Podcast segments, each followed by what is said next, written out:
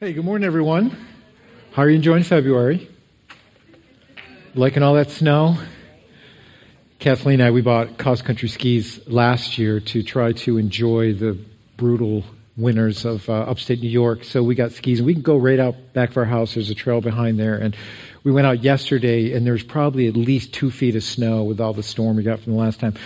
So there's no trail. You you have to make your own trail. So I was asking Kathleen, I said, "How you doing back there?" She goes, oh, "I'm doing great." It's wonderful because I'm making the trail. I'm sweating. I'm dying. Had a heart attack, but it's been fun. We're trying to enjoy winter, and I hope you're enjoying it too. It's February in New York. Hallelujah. Hallelujah. It's fun. I'm so glad you guys are here today. Those of you joining us online, we're um, we're in a, a series looking at um, the book of Job, and and my my prayer for you in this study is that we would get a different look at at Job. It, whether or not you grew up in church or not, everyone knows who Job was and the suffering that Job went to. And it's usually not a, a go-to book unless you're going through some type of difficult trial. And many times we'll read through to try to understand maybe the particular suffering uh, that we're going through. And I want to look at it differently. And what if, what if we used the book of Job to help prepare us to have a deeper faith in God? my, my prayer for you is not just to go to the book when you're going through a deep trial, but actually, I believe God wants to prepare us to allow us to be prepared when we do go through that trial, that, that we have a depth in God and an understanding and a theology of suffering that can help us. Not that the pain is any easier when we go through those difficult trials, but that we have an understanding and it's not, you know, it, many times um, we wait for something to happen that kind of knocks us off our game or a curveball that hits us out of the blue. And all of a sudden we're just kind of scrambling like, what's going on? What's going on? And I believe if we understand the book of Job, this, this will give us some bearings. Uh, this will give us some depth into our walk with God so that we understand um, how suffering can be used in our lives. And so when we do go through those times, and we will, and many of you have, uh, it can help us to to not only know that God is with us, that we can still trust God, that God is still faithful, and that He still loves us. Because the thing I want you to understand about the book of Job, the, the one thing that God wanted Job to understand was his character. And I believe if we can be drawn to God's character and know who He is, it will help us to traverse through the difficult things in our life. If we don't really understand the character of God, then we're going to resort to very limited knowledge or thinking we did something wrong or God doesn't love me or God doesn't care about me or why am I going through this? Is there something wrong in my life? How come other Christians don't or other people or other believers don't go through the same thing that I'm going through? Can I just say this? We all go through stuff. Amen? We all go through stuff and we all have stuff in our lives that we struggle with. And there are going to be times in our life that we do struggle with the character of God and the love of God. But if we truly understand the book of Job and what God is trying to reveal to Job, I believe it will help us when we do go through those difficult things in our lives. So we know, we know Job as we looked at it last week. We know Job was a man of faith who was a good man. He seemed to be doing everything right with integrity. And then he loses everything. And God allows him to go through this suffering. And it, it, it, just doesn't make sense. And so you have 42 chapters of the book of Job, and we see chapter after chapter after chapter. Job is trying to figure out what is going on. He's praying. He's arguing with his friends. His friends aren't giving him very good wisdom or insight. Uh, Job's emotions are all over the place. He's, he's raw with God. And um, listen, have you ever been there? We've been there, right? We've been there where we're like, you know, what did I do to deserve this? Because if we look at suffering, many times we look at suffering and it just makes no sense. It just makes no sense. And we're like, how does a good God or a loving God allow these things to happen? Because it just seems so senseless. But I, I want us to look at it with a different perspective today. See, when I do something wrong, I believe that I deserve it or it's coming to me. That, that's easier to make sense. If I make a bad choice when I was a kid and I messed up and I did something wrong that I shouldn't have, I knew what was going to happen. I was, my parents were going to discipline me. right? It's because I knew I did something wrong. I was, I was out of line or I did something to my sisters or whatever. And so I was going to get disciplined. Um, when you get a speeding ticket, can, can, let's, can we just be honest about speeding tickets? You deserved it. You did. You deserved it. And, you know, just to hear the excuses that officers have from people that are speeding. Well, I didn't, you know, my speedometer's not working. I didn't see the posted speed limits. Really? Was, was I really going 95 in a 30 mile an hour zone? Really? Was I going that fast? I didn't know that, right? We know we, we were wrong. One time, I haven't got a speeding ticket in a long time, thank the Lord, because I'm just too cheap to pay you know, thousand dollars for a speeding ticket. I'm just too cheap for that. I don't want one. It's too much money. But when I did years ago, I remember just saying to the officer, the officer comes to my window and knocks, he goes, you know, he goes, do you know what you were doing? I said, absolutely. I was speeding. I admit it. I was. I was, I was going over the speed limit and, um, they, they, they let me go. Thank you, Jesus. They let me go. They showed me grace. See, an officer can show you grace and not give you a ticket, but in the end, we deserved it. See, but it's challenging to figure out life when I don't know why certain things happen the way they do. Why bad things happen to good people. And see, that's the issue with Job. He's trying to figure out the justice of God in his situation. Is God just. That's the crux of the book. That's the argument that he's having with his friends. Is God just? God allows Job to lose everything. And the crazy thing is this. The book of Job never answers the question of why Job suffered. Never answers that question. And there are going to be things in our life that are just not going to be answered. And can I relinquish myself to the idea that there are going to be things in my life that I'm not going to understand why? And we can drive ourselves crazy by trying to figure out the why. But what God does for Job, instead of figuring out the why, what God does for Job is he gives Job himself. He allows Job to understand his character. And what we're going to look at today is the scripture at the end of Job. Job has this aha moment with God that through all his dialogue with his friends and with God, God reveals his character to Job, and then Job has this aha moment, and I pray that this speaks to your heart today. That you would understand that God is a good God, and he's a faithful God, and he cares for us. And so Job's going to have this aha moment. Now, for me, I want to know why. I want to know the answers. And over 31 years of pastoring, I've done quite a few funerals. And you stand before many people and they're looking for answers. And I've done a plethora of services all over the board of just really difficult, difficult things that have happened in people's lives that just doesn't make sense. And I want to point people, those that are there, those that are looking for answers, I want to point people towards the hope that we do have in Christ. That Jesus did conquer this world for us, that he conquered death for us. And he's, for those who put their faith in him, he is preparing a place for all those who put their hope in him. And so what I've learned over the years is stop trying to figure out the whys or what I don't know, but look to the things that I do know. And the one thing we do know is God does reveal himself to us. He does show us who he is. Jesus tells us that he overcame this world for us. So the question is, if we know that God is a good God, and we know that God is for us, then how do we suffer without expectations?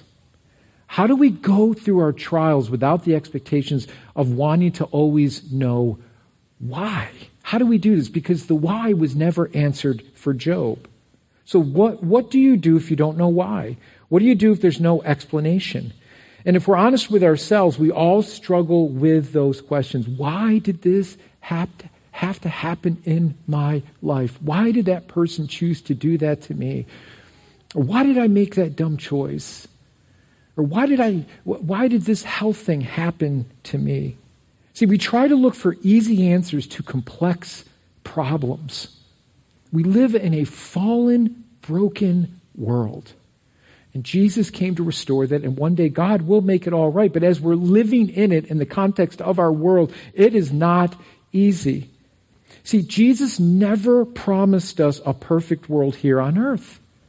He never promised us potpourri and everything's going to be wonderful and cotton candy and potpourri. He never promised us that. In fact, he said we would face many trials, many tribulations, but take heart that he's overcome this world and we can take peace in that. Be like, well, Pastor, that, that's great, but how do I get through it? Or how do I get through my past? How do I get through these difficult things in my life? In the book of Job, we will discover that God is always with Job. And he will show Job that he indeed is sovereign, which just means sovereign, God is sovereign just means he is in control, that we can trust that God is in control. And so what I want to do is I want to look at the end of the book and I want to see Job's response to God after all his dialogues with his friends and God. And, and, I want you to listen to Job's words closely. I want you to see that Job actually trusts the character of God over his suffering. That Job finally comes to the conclusion that he can trust the character of God over his suffering. So Job's suffering actually brought him closer to God, as crazy as that might sound. So let's look at Job 42. If you've got your Bibles, devices, you can look up at the screens here. Let's look at the first 10 verses there of Job 42, and let's look at Job's response to the Lord. Here is Job's aha moment. It says, Then Job replied to the Lord, I know that you can do anything, and no one can stop you. You asked, Who is this that questions my wisdom with such ignorance? It is I. And I was talking about things I knew nothing about, things far too wonderful for me. You said, Listen, and I will speak. I have some questions for you, and you must answer them. That's all of us. I mean, Job was just being, he goes, I had questions. I wanted to know why. But God never answered him. But listen to what he says because verse 5 is crucial. This is the whole this is the whole book right here. Right here, right here, right here in verse 5. Listen to what he says. Let's pause for a moment because this is so good. I want I want everyone to catch this. I had only heard about you before, but now I've seen you with my own eyes. What happens here is now Job not, he, he knew about God, but through his trial, through his suffering, he says, Now I've seen you. What Job experienced at this moment was the presence of God, the character of God. I now know you. I've seen you with my eyes.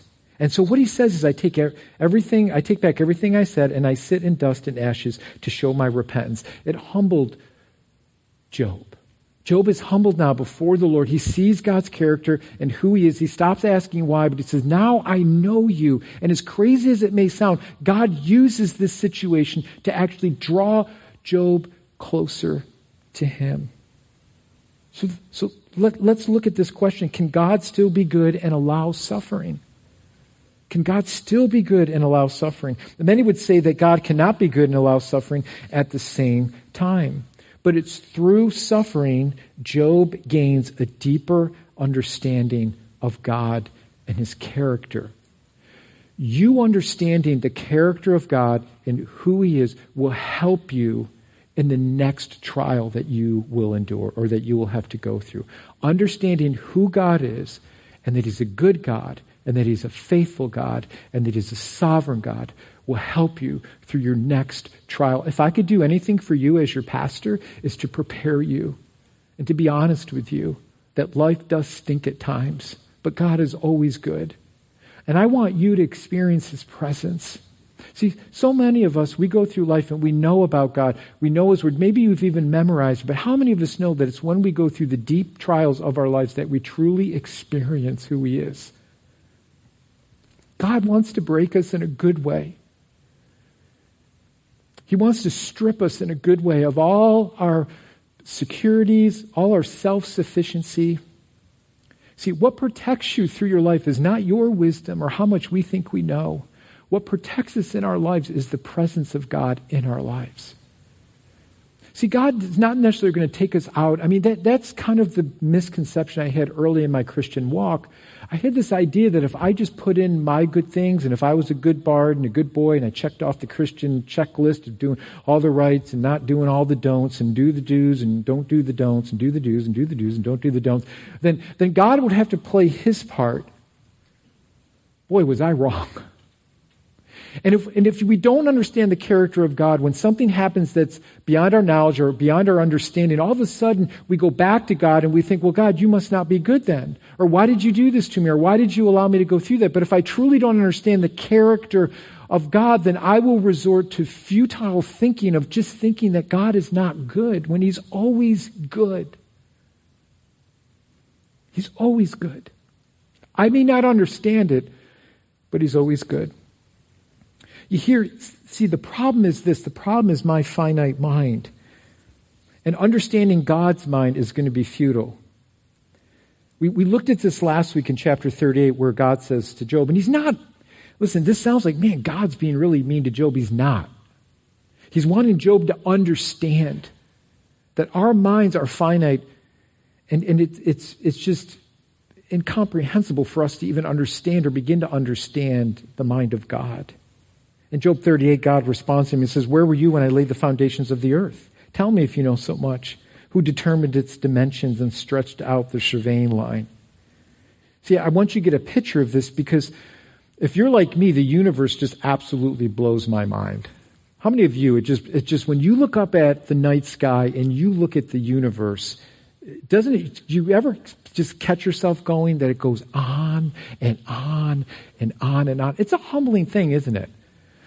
I'm kind of a, I've, I've kind of geeked out a little bit with looking at the planets and the stars over the last couple of years. I bought a pair of high-powered binoculars and I got a tripod. By no means I'm not like some of you professionals with, you know, your telescopes and you're you're much better at than I am. But I just enjoy getting out there. So I've in the summer nights I get out my you know driveway and I've got a good view of the of the night sky and I'll get my high power binoculars out and I've kind of dragged my kids out there. Hey, I, I think I, I, see a couple moons around Jupiter and Kathleen's like, "Are you on the front yard again?" Neighbors are going to think you're creepy. But anyways, I'm not. I'm I'm you know I'm looking at that beautiful universe. So I'm out there with my high power binoculars and you see the moons. You know I've seen about four moons around around Jupiter and and in our night sky we can see about six thousand stars.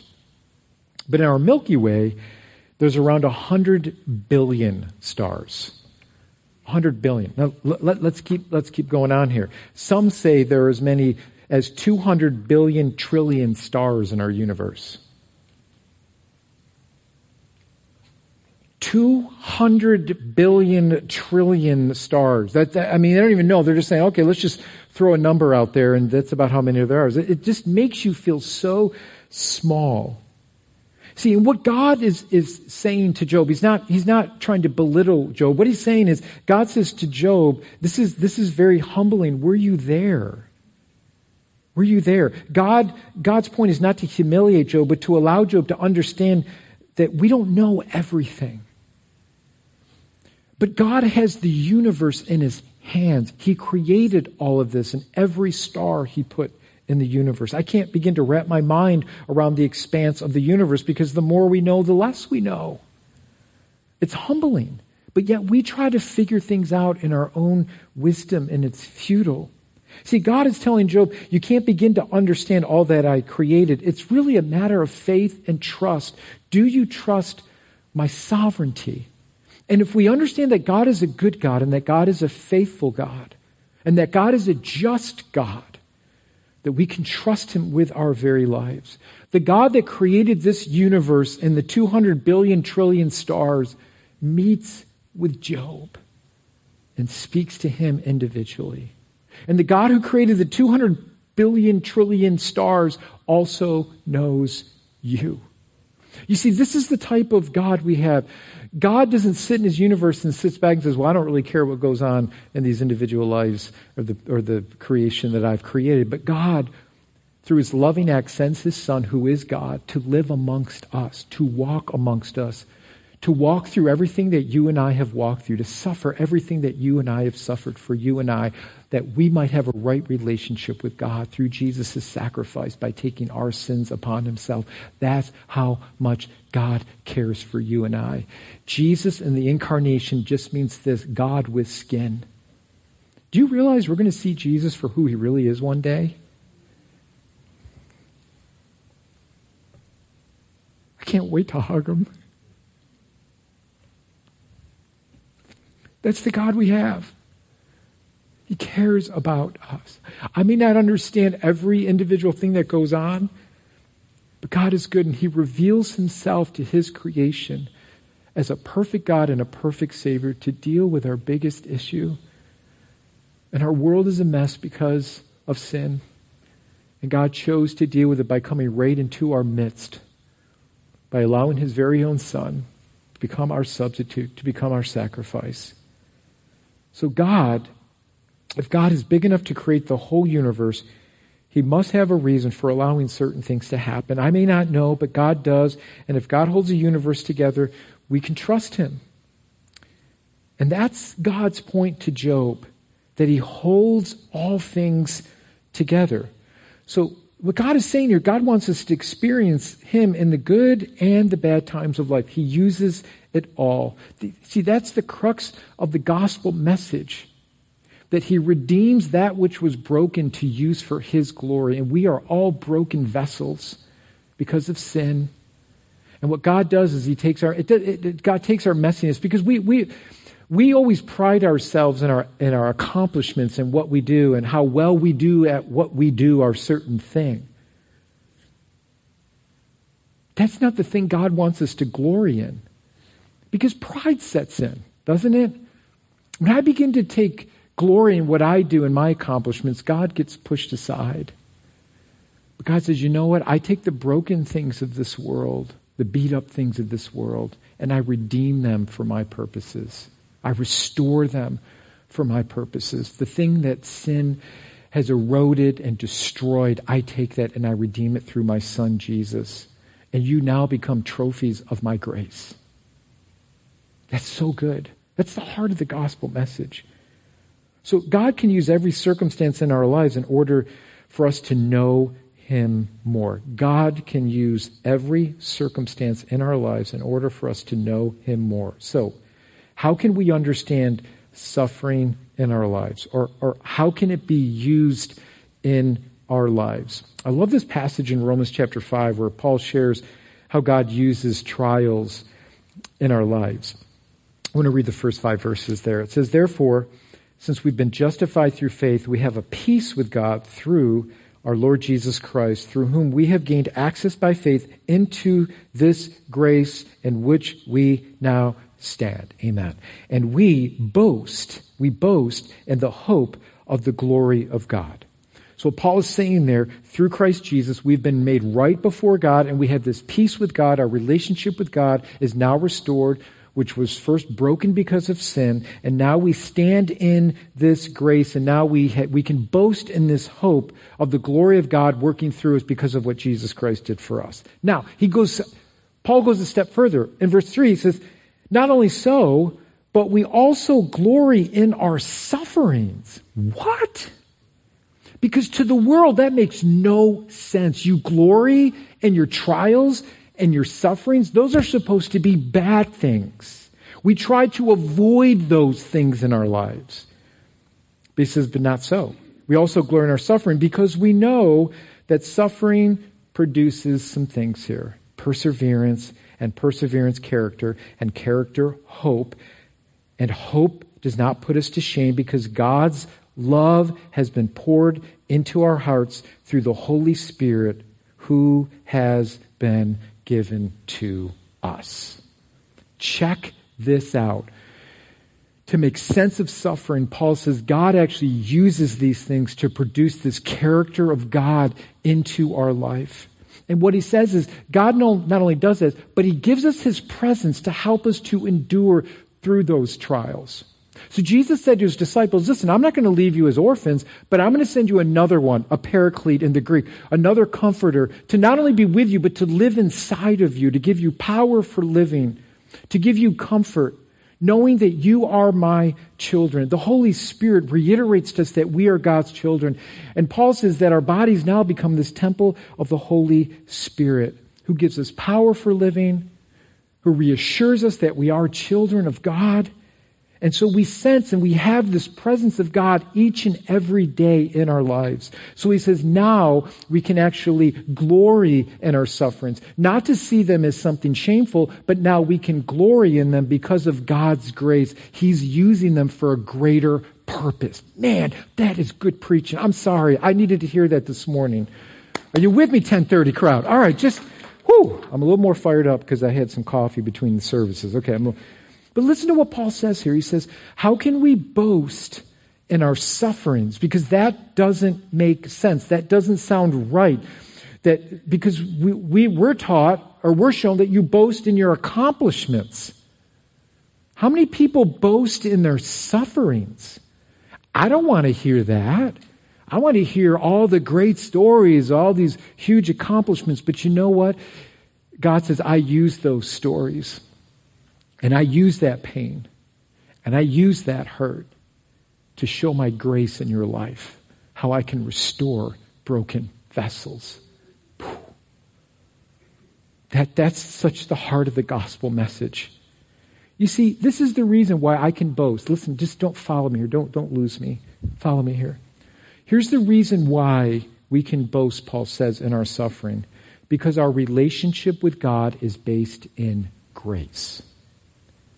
I can boast in my sufferings for the Lord, in the trials that I go through, in the things that don't make sense. I can boast that because of God's grace. So, what do I mean by that? What do I mean by that? I would have given up on God if my relationship with Him was based on works. Here's what, here's, what do I mean by that? For this reason, I would feel entitled to a good life with no issues if it was works related. Follow me here. Because listen, if, if, my, if my walk with the Lord is based on my righteousness or anything that I bring to the table, I could say, okay, God, I put in my heart, I put in my part. Now you owe me this. There should be this expectation that I get to live a good life because I've done these good things. And listen, that was the faulty theology that I had when I was young in my faith or just growing in my faith. I thought, well, if I did all the right things, then, then, then God kind of owes me this in my life. But then when things didn't work out the way I wanted them to work out, my wife I lost our first child, God stripped me of my dependency. And he showed me through all that that God is still good. And there was a deep work that God had to do in my heart because I was thinking, well, if we did, we did everything right. Why didn't I deserve this? And I had a misunderstanding of God's character and who He was. And many of you have gone through many things in your life. You're like, why did I deserve this? Why, why did this happen? I had a misunderstanding of, of, of what God's grace is all about, that's not based on my works. We bring nothing to the table with God. Our salvation is completely based in His grace and our faith in Him. You see, if it's works related, then I have this expectation that God should do something for me. I love what Tim Keller says. He says, if we're truly saved by grace, and there's nothing God can't ask of us, nothing. If it's based on works, then I can bargain with God. God, I do this, you do that. And I think many of us have this misconception about Christianity and our walk with the Lord that if I keep doing these good things, then, then these good things are going to happen. But how many know that that doesn't necessarily work out? But we do know this that if our hope is in Christ, He will make all things right at the end. He will restore all things. But in this world, we're going to have to traverse through these things. But God is doing a deeper work. And I know for many of you that deeper work that's in your heart and the things that you've gone through, you could say with me, the deepest work that God has done in my heart was through the deepest pain. And I wouldn't wish anyone losing a child, no one. And the things that you've gone through, I'm sure you would say the same thing. But it's through the deepest things, the deepest trial, that, that God does his deepest work in our heart. You see, my heart default is to say, if I do this for you, God, then you need to do this for me. And I don't deserve difficulties because of my good work. But Paul says, I can actually, we can actually glory in our suffering because of God's grace. It's the grace of God that allows me to suffer well, knowing that it's not in vain. Through trials, we become more like Christ. We know that God will redeem all things. And so I want you to understand that what you're experiencing today is not a waste and it's not unseen by God. What Job went through was not unseen by God, and God used it for his purposes. Um, many of you may know uh, this author, this person. I, I, I really appreciate her. I, I, love, I love listening to stories. What, what grips my heart is I love hearing stories of how people have traversed through very difficult things in their lives. I love hearing your stories um, of how God helped you through His grace, through things that you've gone through. And um, Joni Eareckson Tada, she wrote a book, When God Weeps Why Our Sufferings Matter to the Almighty. And there's a couple things in that book that have just spoke to my heart. But uh, Joni Eareckson Tada, she's a quadriplegic and she was paralyzed from the shoulders down at age 17 years old from a diving accident in the Chesapeake Bay. And uh, I love listening to her story and how God's helped her through some of the pain and the trials she went through, especially as a teenager, dealing with a horrific accident.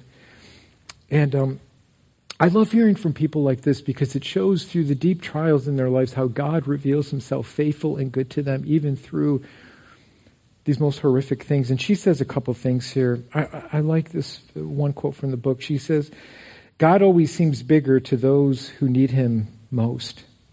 And suffering is the tool he uses to help us need him more. The greatest good suffering can do for me is to increase my capacity for God. That is so good.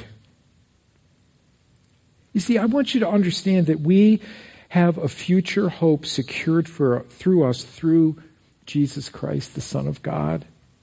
And I want you to understand that the suffering that Jesus did for you and me, He secured a way for us through His death and resurrection.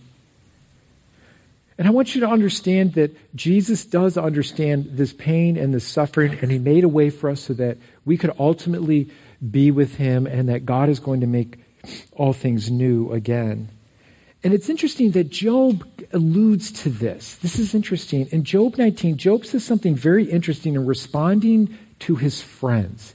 Very interesting in Job 19, 20, 25. He says, For I know that my Redeemer lives, and at the last he will stand upon the earth. What is, what is Job saying here? Well, what is Job saying is, is that God will ultimately vindicate Job. In his pain and suffering, he knows that God will save him. His trust is in this Redeemer. What a perfect picture we see here in Jesus.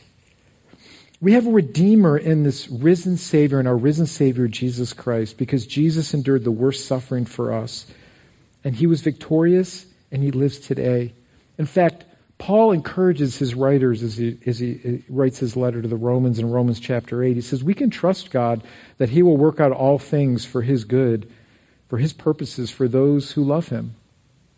He's working all things for his good. We may not see that good right now, but we will one day when he restores everything, when we see him in heaven. Paul also says that nothing in this world will ever be, ever be able to separate us from the love of God which is in Christ Jesus our Lord. See, that's the hope we have. That we will be with Christ, that He's using all these things to draw us closer to Him. So here's, listen, I can't, I, I, I can't tell you the why or why things happen to you, but I can tell you this. The thing that God revealed to Job was this His presence. He met with Job. And I'm reminded of how God worked with others as they traverse through tremendous things in their lives. And I, and I think of Joseph. And I was reading in my devotions the other day, and this kind of popped up, and it was so good. And um, Alistair Beggin's devotional, he he um, that devotional is is is called Truth for Life. If you, I don't recommend a ton of books, but that devotional by Alistair Begg is just every day kept there like this is good, this is good. But something he brought up here about Joseph just spoke to me, and so I was looking at it last night, so I added it for you. So this is bonus material for all of you here today. So just you're blessed by this bonus material by Alistair Begg. But I love what he said here. Um, Joseph going through, you know, getting sold in, into a slave train and slavery and all the things he had to endure, and eventually God lifted him up into a position of authority within the Egyptian uh, government and the, the Egyptian nation. But but what's interesting is what God did for Joseph through all those things and, and how Joseph trusted the Lord through all the, the turmoil that he went through. And in Genesis 39 2, it just simply says this The Lord was with Joseph. The Lord was with him. And Alistair Begg says this. He says, Joseph wasn't protected from his circumstances. He was protected by the presence of God. What protected Joseph was not a, a, instantaneous changing of his circumstances. What God knew Joseph needed the most was his presence. See, my problem, my mind wants to shift right away. God, change my circumstances, change my circumstances, change my circumstances. And, and God says, no, wait, wait, wait, wait, wait. Can he do that? Absolutely. But for us to really know God and to truly protect us, it's not just a mere changing of the circumstances. It's God wants to give us His presence. The best thing God could ever give you in whatever you go through in your life, whatever difficulties you may go through in your life, is His presence, that He will be with you. And He's using things for His glory and His purposes. See, Job said, I'd only heard about you before, but now I've seen you with my own eyes. And I would say to you, invite Christ into your trial. Invite right into your messiness. And say, Christ, I need your presence here. I'm trying to figure everything out. I've read, you know, 14 how-to books. Nothing's helping. And God says, because I want to show you my presence. And that was the one thing I learned after the death of our daughters. I wanted to know God. I wanted to know His joy. I didn't want to say, well, because I've done everything good, God, then you owe this. No, I really want to know you. Because either, listen, either trial is going to move you further away from God or it's going to draw you closer. And I said, God, I want to know you. And I don't have it all together. But He showed me His faithfulness, that He is good. And seeing how God's church rose up and ministered to Kathleen and I was amazing. I only heard about you before, but now I've seen you with my very own eyes. John Newton's words in Amazing Grace Tis grace hath brought me safe thus far, and grace will lead me home. I want you to know that God's grace is with you. He wants you to invite Him into your trouble and allow His grace to give you His strength. I wish I could tell you the answers for why you are going through what you're going through or what you have gone through or what you will have to endure. But I can tell you one thing God's presence is there, and God's presence will be the thing that will protect you. My prayer for you as your pastor is that you would be reminded of that during the next thing that you go through. That you would say to yourself, God, you knew about this all along and it didn't surprise you. But I need you. I need you right now, and I need your presence. And I know your character is good, and I know you're a good God, and I know you'll never leave me or forsake me. And I don't know why I'm going through this, but I know you're good and I know you're faithful. So let's not doubt God's character.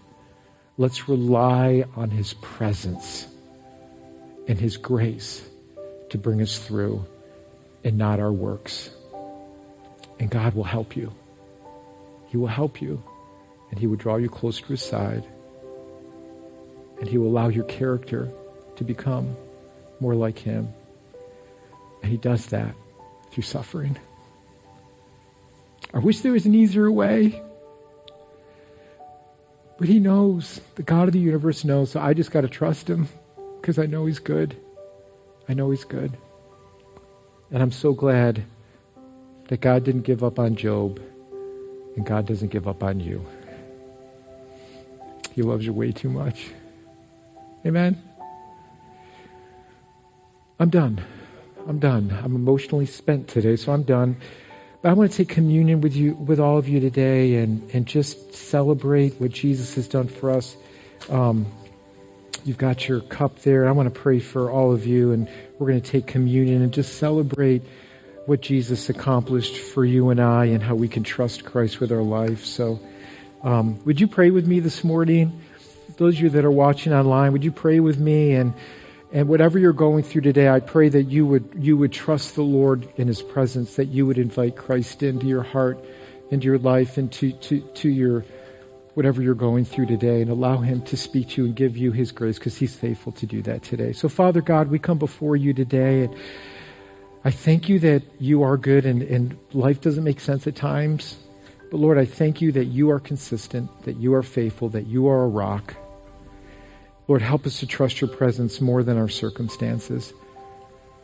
Lord, help us to know that you are there, that you are with us, that you are good. So I pray for every person here, those watching online, Lord, whatever they're going through, that you would just reveal yourself in such a, a real way to them as you did Job. Lord, thank you that even through humility, you lift us up. And you want us to come to you Nothing in our strength or our wisdom, but simply come to you in humility and you lift us up as we trust you because you are so tender and you show us mercy beyond what we deserve. So we thank you. And as we take communion today, we just thank you for Jesus' life and that everything he did, he did for us, that he took on our suffering, our pain, our sin, so that we could be in right relationship with God the Father again and we could have a new life restored, redeemed. Thank you, Lord, for restoring us through your Son, Jesus. And it's His precious name we ask these things. Amen. Amen. All right, let's take let's take communion together. The top layer there, the top little filament or whatever, little wrapper there, you can take that off first. That'll give you the wafer, and then the next you can pull that. Let's pull that back now. That reveals the juice. You can pull that back. Amen. Amen. Amen. Lord, we just thank you for uh, this wafer that we hold in our hand. We thank you that it symbolizes Jesus, your body, that was completely given for us as a perfect sacrifice.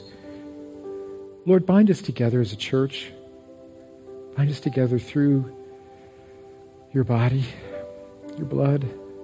Thank you, Jesus, for doing the work for us because we could never appease the holiness of God without a Savior. And Jesus, you were that perfect Savior. There's no other way we can approach God except through you, Jesus. So we thank you for your life that you gave for us in your precious name. Amen. Amen. Let's partake of the wafer together. And Lord, thank you for this cup that we hold in our hand.